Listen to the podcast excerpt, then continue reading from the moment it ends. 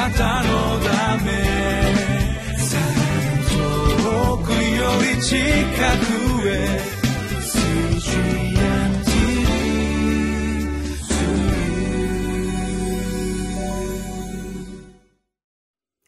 皆さんこんにちは。八尾福音教会あけぼのチャペルの伊藤勝利です。今日は3月6日水曜日です。そして今日の聖書の箇所はヘブル人への手紙3章の12節から19節まで。そして今日のテーマは今日互いに励まし合い共に歩むべき従順の道。今日という日の大切さをご一緒に教えられてまいりましょう。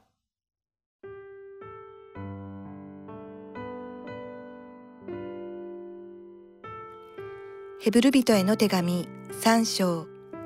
12節から19節。兄弟たち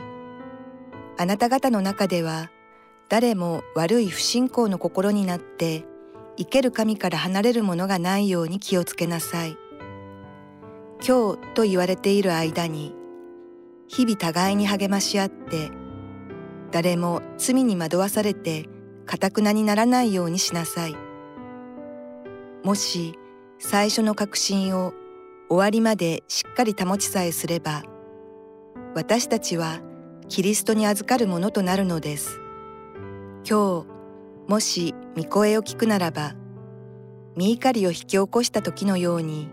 心をかたくなにしてはならないと言われているからです。聞いていながら身怒りを引き起こしたのは誰でしたか？モーセに率いられてエジプトを出た人々の全部ではありませんか？神は40年の間誰を怒っておられたのですか？罪を犯した人々屍を荒野にさらしたあの人たちをではありませんか？また私の安息に入らせないと神が誓われたのは他でもない従おうとしなかった人たちのことではありませんか？それゆえ彼らが安息に入れなかったのは不信仰のためであったことがわかります今日は今日という日の大切さについてご一緒に教えられていきたいとそう思います今日の聖書箇所3章の13節には今日と言われている間に日々互いに励まし合って誰も罪に惑わされてかたくなにならないようにしなさいと書かれてありましたね。今日と言われている間に。私たちはいつも今日という時にしか生きることはできません。過去どんなに成功しても過去は過去。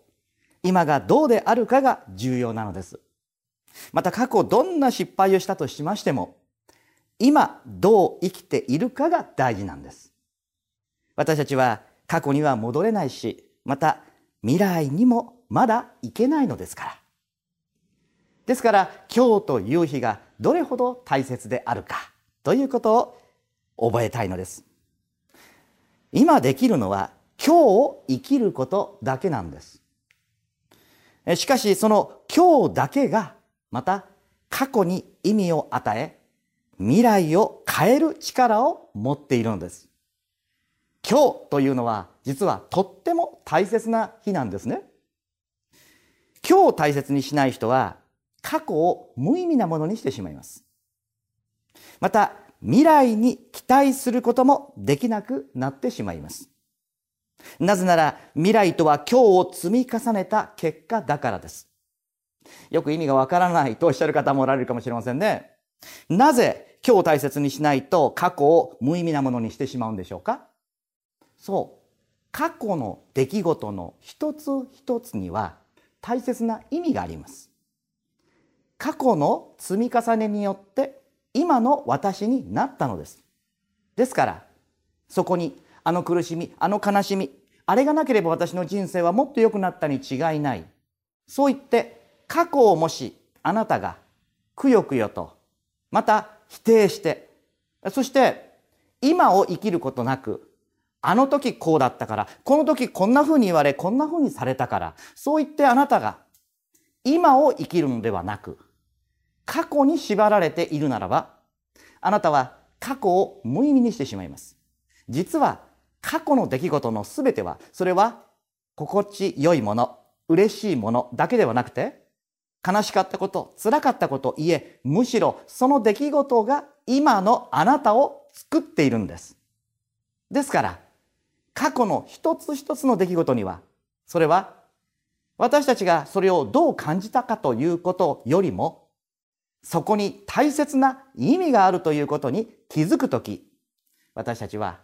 今ここにある自分というものの大切さ、そして今を大切にすることを私たちはもう一度学ぶことができるかもしれませんね。そしてもう一つ、未来に期待することができなくなる。それはわかりますよね。だって未来ああなったらいいな、こうなったらいいなと期待や希望は持ちますけれども、今何もしなければ、未来は今の積み重ねなんです。だからこそ私たちは今を大切に生きるとき、未来がそこに見えてくるんです。単なる願望ではない。単なる希望ではない。そこには確かなイエス・キリストが与えてくださった夢と幻、ビジョンは私たちの単なる願望とは違います。私があなたにこれをあげようとおっしゃってくださる。私があなたにするとおっしゃってくださる。その一つ一つのお約束を握るならば、今私たちのできることをしようではありませんか。過去の自分がどうであろうと、イエス様はあの交渉外の中で、酒税人や、また、ユードたちを前にして、あなたはあんなことをした、こんなことをしたと誰一人としてお責めになりませんでした。イエス様は過去を取り出して、そして責めるようなお方では絶対にありません。それどころか、過去のその罪の経験が、イエス様の前に自らの罪を認め、謙虚になるための、実はきっかけになったとさえ言えるのです。ですから、罪を犯さないに越したことはありません。でも私たちはちょっと人と比べてあまり罪を犯していないからといって私に罪がないと言い張ってみたり、自分よりちょっとだけ罪深いと思われる人を後ろ指さして、あの人のようでは、んなりたくない、あんな人とは私は違うと言って、人を責めたり批判したり、愚かなことをしてしまいます。私たちの過去の経験は、私たちの好むと好まざるとにかかわらず、今の私を作るためにすべて意味があるんです。ですから、そこに気づくとき、絶対に過去を悔やむべきではありません。そのすべてのうちにあった意味に気づかせていただき、今できることを精一杯させていただきましょう。そうするときに、将来に神様が私の思いを超えたことをさせてくださいます。見せてくださいます。成し遂げさせてくださいます。神様はあなたに期待しておられます。あなたが過去に生きるのでもない。そしてまた未来に、まだ来ていない未来に、ああなればこうなればと、ただ夢と妄想だけの中に生きるのではない。今あなたは何ができますか？今あなたの手にあるのは何ですか？神様がそうおっしゃるときに、はい、私が今ここにいます。私をお使いになってください。お使わしくださいと言えるならば幸いですね。イエス様はいつも今のあなたを見ておられます。過去でもなく将来でもありません。今です。だからこそ、あの林先生の言葉ではありませんけれども、私たちのすべきことをいつするんでしょう？今です。今あなたのできることを喜んで精一杯させていただこうではありませんか？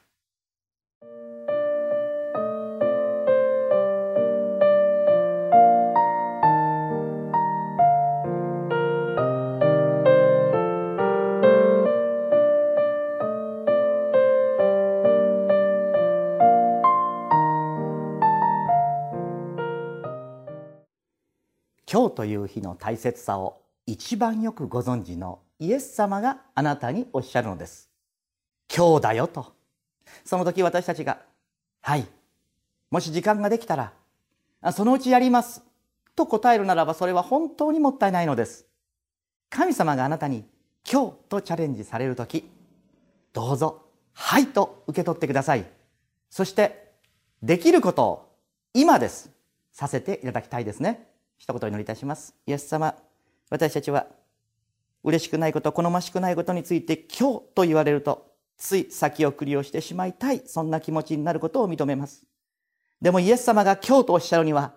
大切な意味があります。どうぞそれをちゃんと受け取ることができますように。弱い心です。でもイエス様が支えてくださるならばできます。支え助けそのようにお導きくださいますように。主イエス様のお名前でお祈りいたします。アーメン主の祝福になります。あなたのため遠くより近くへ